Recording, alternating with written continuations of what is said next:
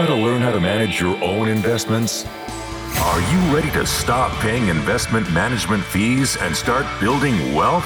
The DIY Investing Podcast is dedicated to providing you with the knowledge, skills, and resources you need to be a better investor. Learn how to make investments through the use of fundamental analysis, mental models, and business management insights. Now, here's your host, value investing expert, Trey Henninger. Hello and welcome to the DIY Investing Podcast. My name is Trey Henninger and I'm your host. Be sure to subscribe to the podcast to get more great investing content. If you're listening on YouTube, hit that like button on this video. Any other platform, your five star rating and review are a great way to support the show. Thank you for your support. Let's dive into today's podcast topic, which I'm calling Key Investing Ratios PE, PS, ROA, ROE, and gross margin. So, the idea for today's podcast comes from Twitter. Thank you, Solve Always, for this idea. So, again, if you follow me on Twitter, sometimes I'll ask, put out a call for ideas and questions, and your question or, or show idea might end up on the podcast. So, we're discussing key investing ratios and my thoughts on how best to use them. So the question kind of goes along the lines of we know that PE is the most used ratio, um, but they'd like more insight into other ratios I use that I find interesting in what they say about the company. They gave the ideas of return on equity, return on invested capital, asset turnover, debt service coverage, etc. So some of those I picked, some of them I didn't, um, because I, I want to focus on the ones I use and what I think about them. So the way I'm going to frame this show and these investing ratios is first I'll just define it, explain what it is, and then I'll kind of discuss how I use it in my investment process.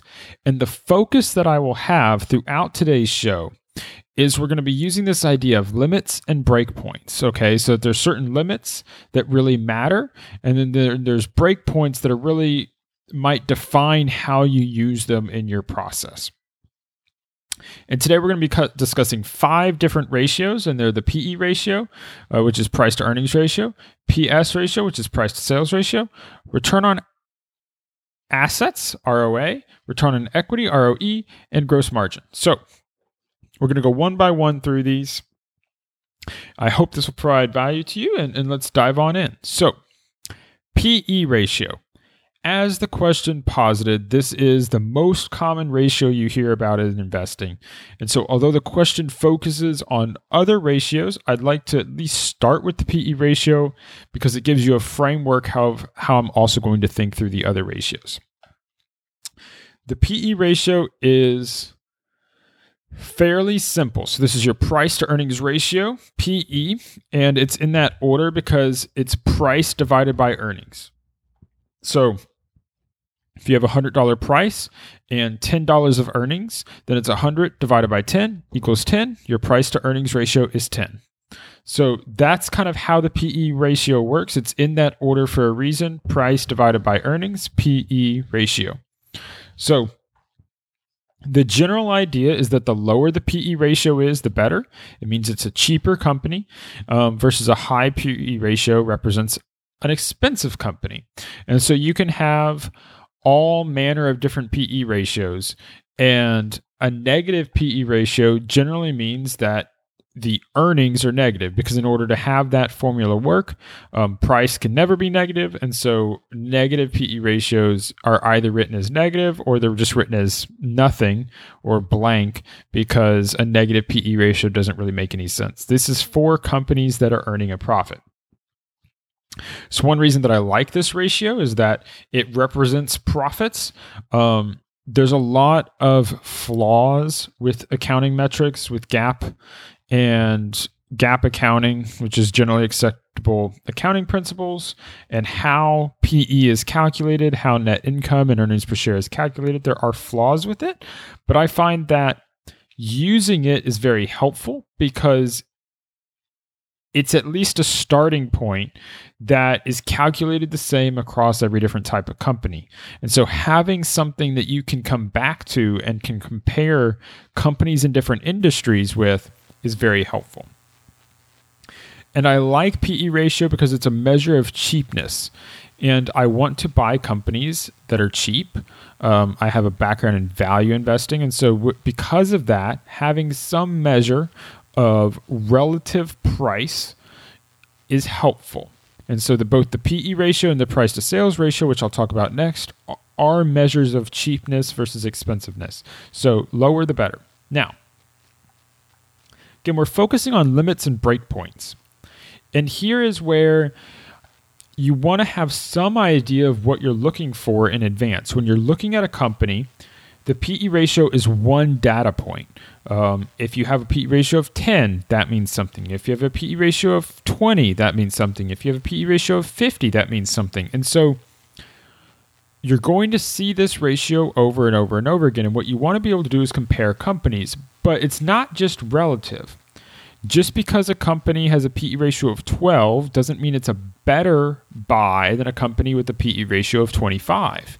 You need to understand that it's just one data point. However, it's important to have in the back of your mind some sort of benchmark that you're looking for. And for me, I'm going to go over that. And so I think about this in two ways. With the PE ratio, I have a goal and I have a max. So my goal is to buy stocks with a PE ratio less than 10. So this, you know, so whether that be eight, seven, five, nine, all those numbers work really well. 10 works really well. That's my goal. If I can find a stock that I like with a PE ratio less than 10, I feel really excited because to me that suggests I'm getting a cheap stock.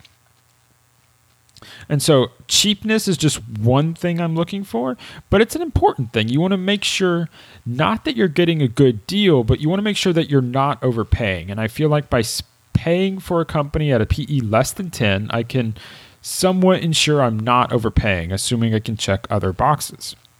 However, just because my goal is to buy a stock with a PE less than 10 doesn't mean I won't pay more than that.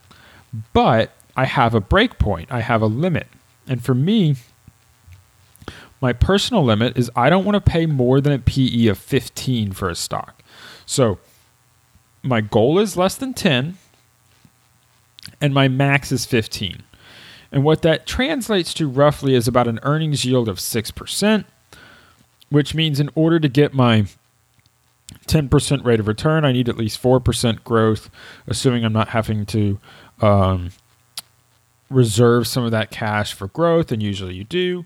But generally, by spending less than a PE of 15, I'm guaranteeing two things.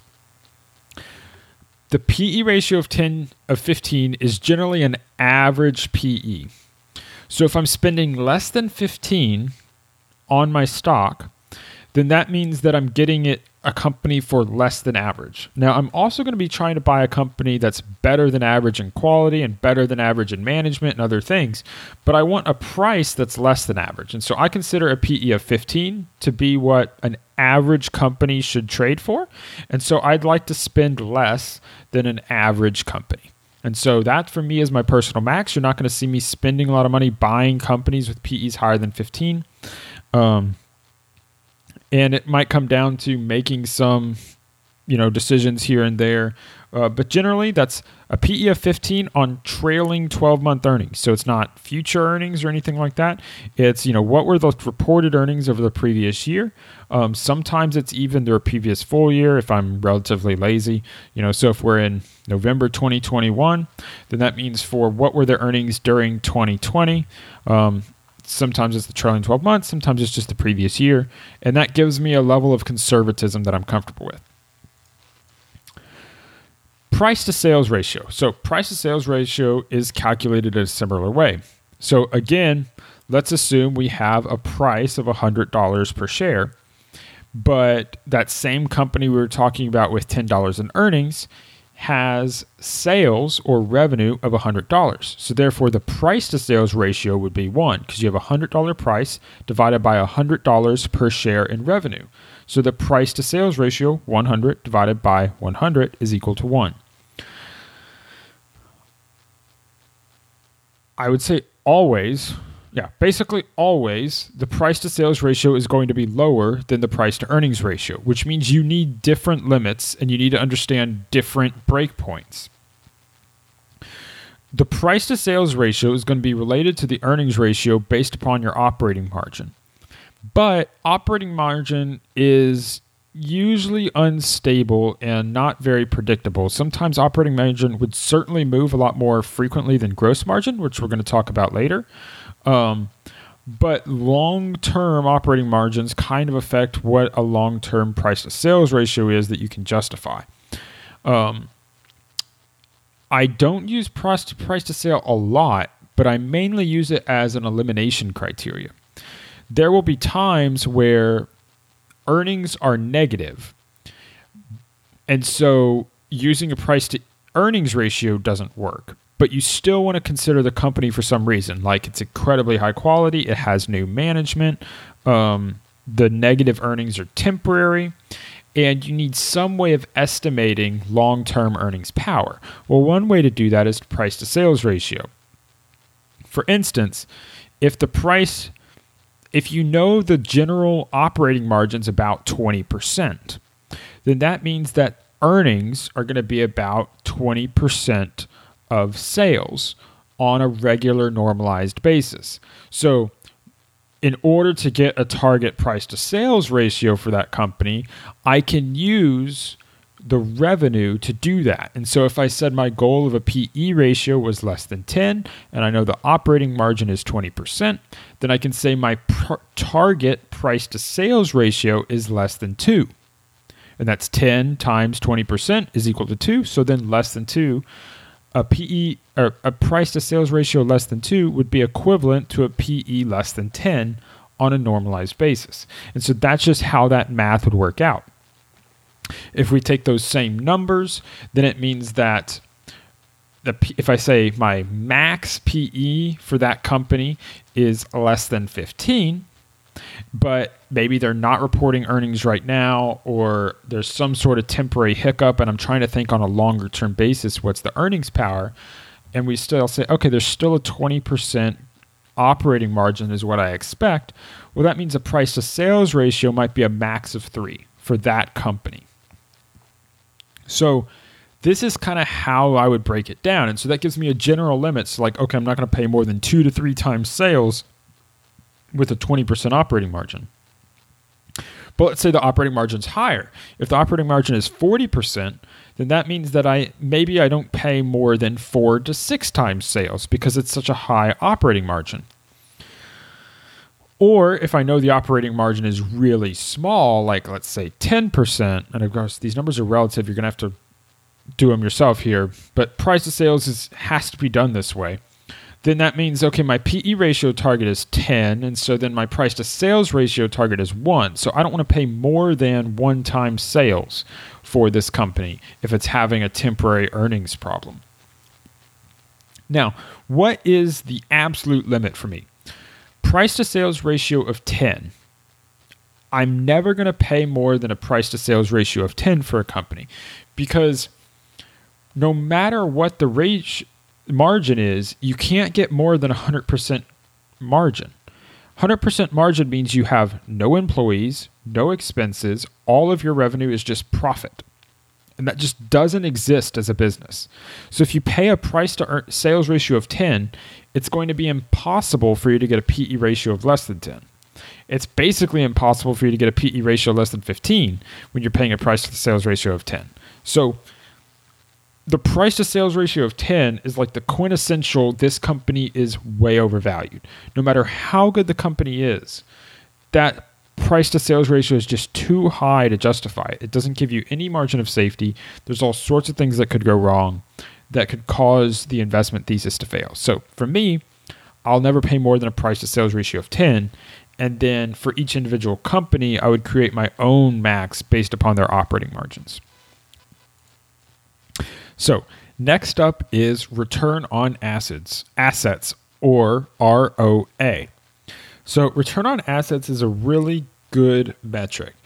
This basically says that regardless of the financial structure of the business, whether you're using equity or debt, what how many assets do you need in order to earn a return? So this is a useful calculation. What it's basically doing is it's taking your earnings and dividing it by the total assets.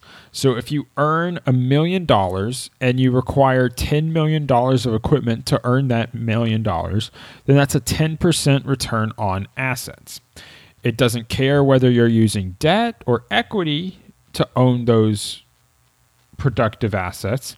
It's just saying you have $10 million in assets, and regardless of how they're funded, you're earning a 10% return on assets. Now, I choose 10% because that's my goal. I want my goal for return on assets is 10% or more.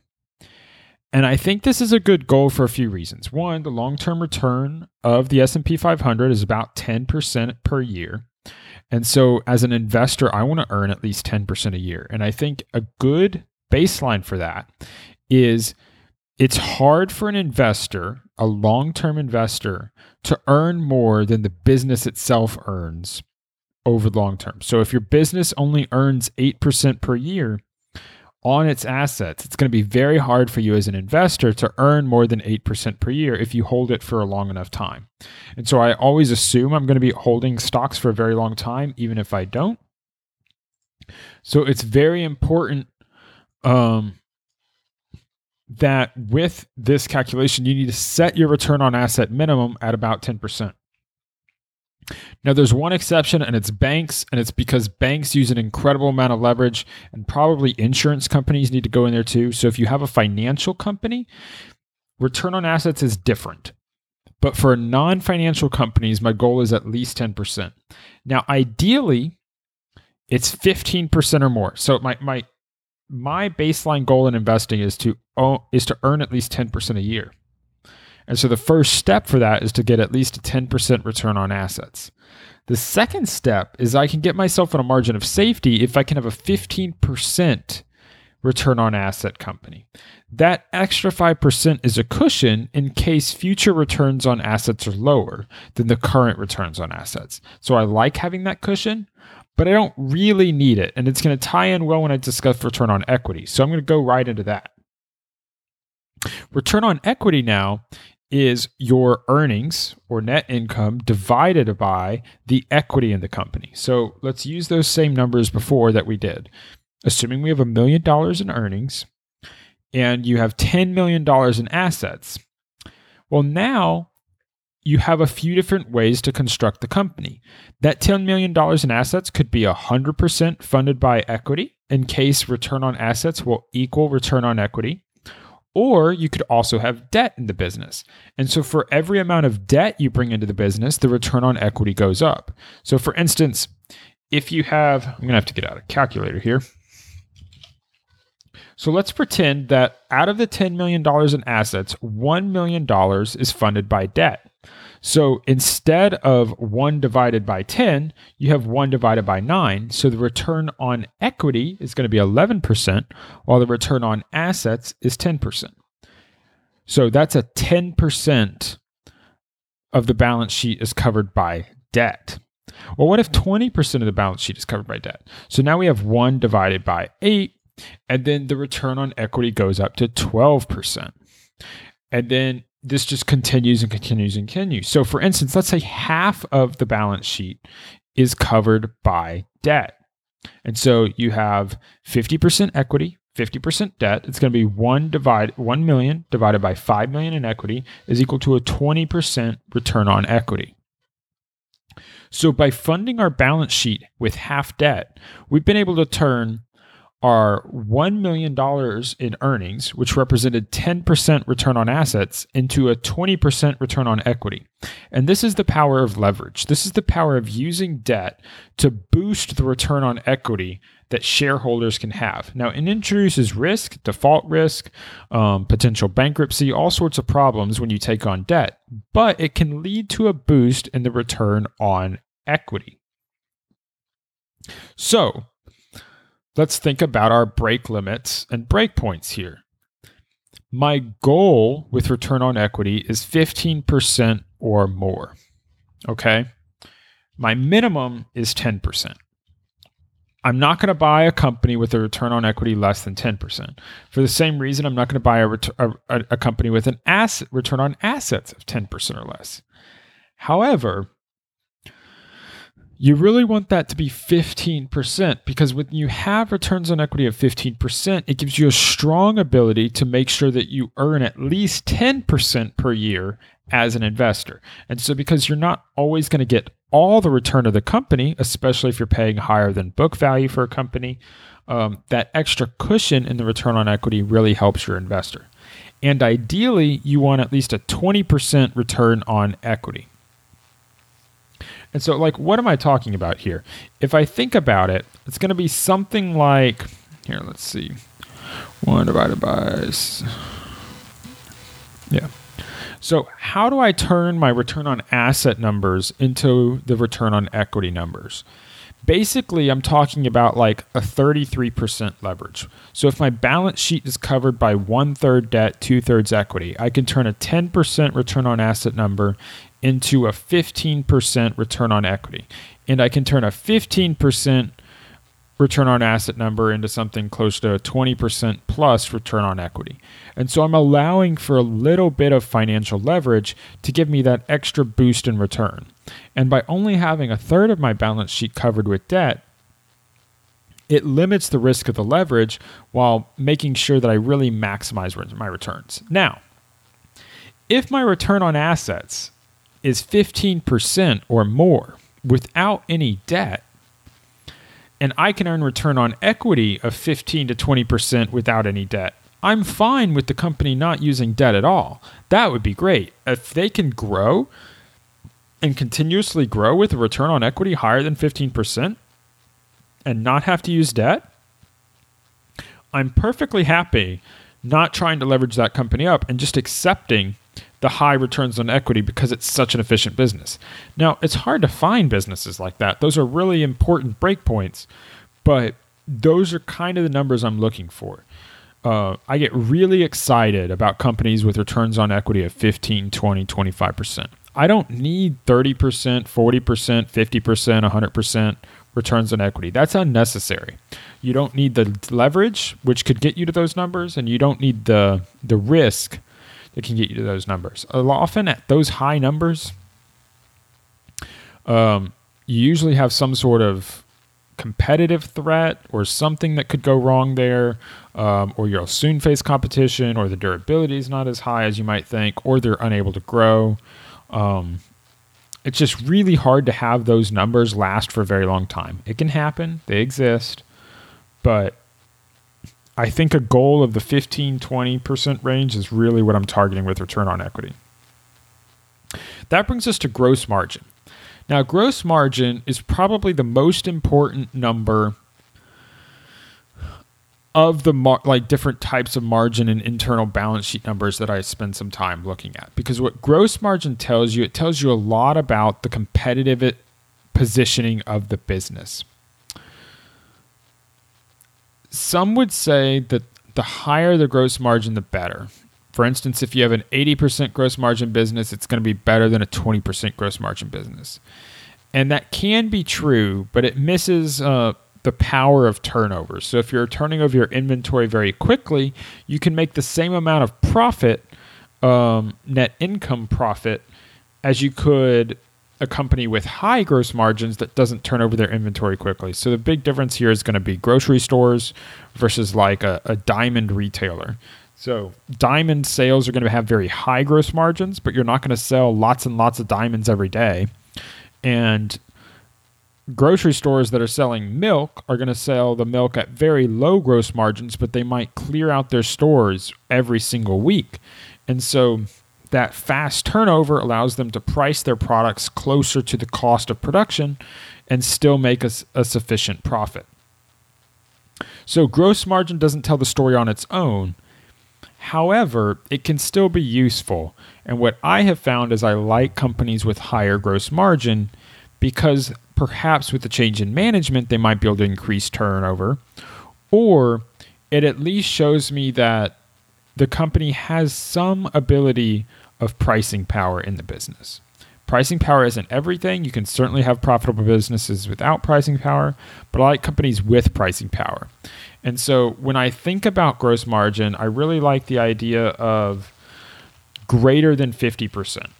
If you can have a gross margin greater than 50%, I feel good about that. Again, it doesn't need to be 80%, doesn't need to be 90%. There are companies I own that have like 80, 90% growth margins, and those are really attractive because it means every dollar of growth is a lot more likely to drop to the bottom line. And if you can drive that growth, it's very valuable. But I also just want the gross margin high enough that I have the potential for operating leverage in the business, which means the more growth I get at the gross profit level while maintaining SG&A, which is your just more of your operating expenses, if those can be maintained while increasing gross profit, a lot of that gross profit can fall to the bottom line, your net income, and really drive higher than expected net income profits. But besides the absolute number or that relative number of 50% plus, I really look at stability.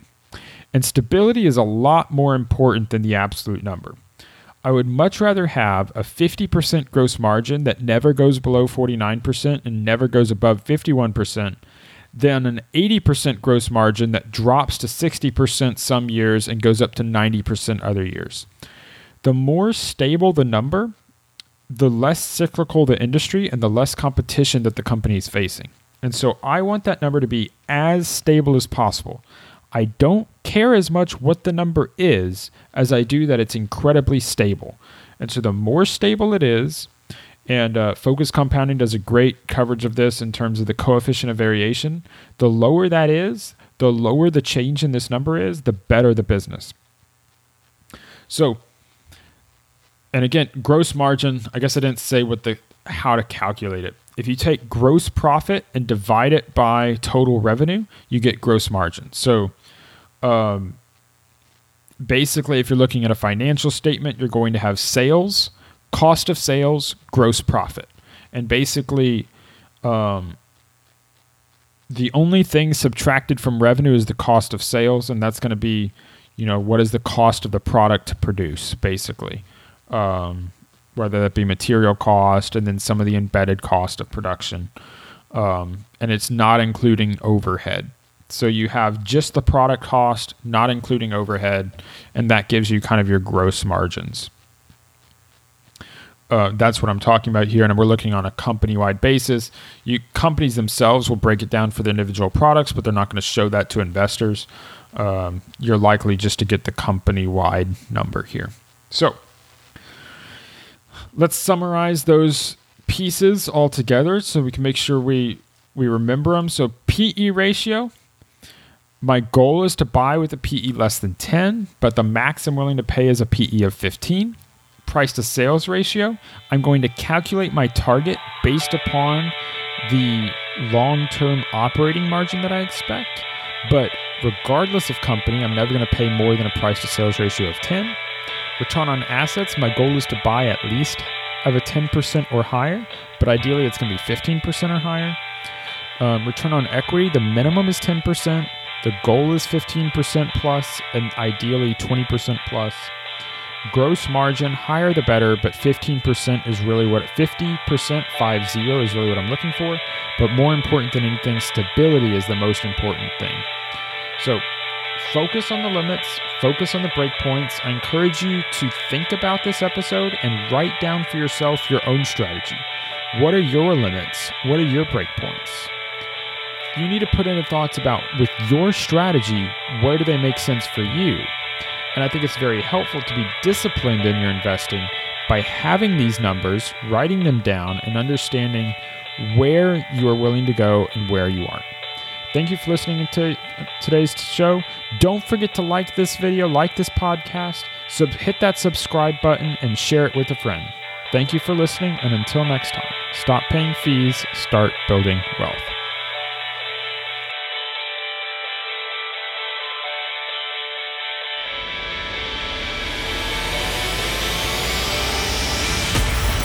Thank you for listening to the DIY Investing Podcast. Please visit our website and subscribe to our email list at DIYinvesting.org for guides, videos, and resources to help make you a better investor.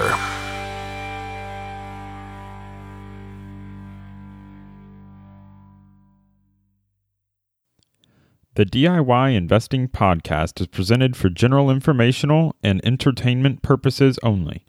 I have not considered your specific situation or risk profile, and I have not provided investment advice. The information presented on the DIY Investing Podcast should not be construed as investment advice. The views and opinions expressed on the DIY Investing Podcast are those of the participants and do not necessarily reflect those of the show's host or sponsors. DIY Investing, its producers, sponsors, and host, Trey Henninger, shall not be liable for losses resulting from investment decisions based upon information or viewpoints presented on the DIY Investing podcast.